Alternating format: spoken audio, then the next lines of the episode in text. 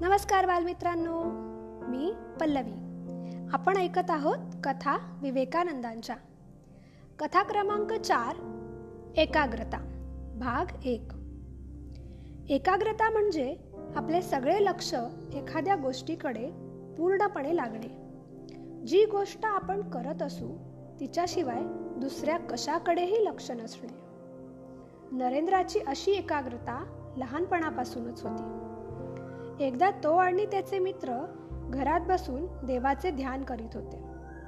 सर्वांनी डोळे मिटले होते आणि शांतपणे हालचाल न करता सर्व मुले बसून होती. नरेंद्र मात्र पूर्णपणे ध्यानमग्न झाला होता. तेवढ्यात एका बाजूने सळसळ ऐकू आली. नरेंद्राच्या मित्रांनी डोळे उघडून बघितले तो त्यांना तेथे साप दिसला. त्याबरोबर घाबरून जाऊन ओरडत सर्व मुले खोलीबाहेर पळाले.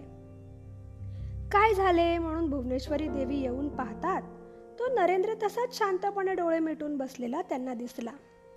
साप त्याच्या जवळून दुसरीकडे गेला तरी त्याला त्याचा पत्ता नव्हता. ही होती आजची कथा.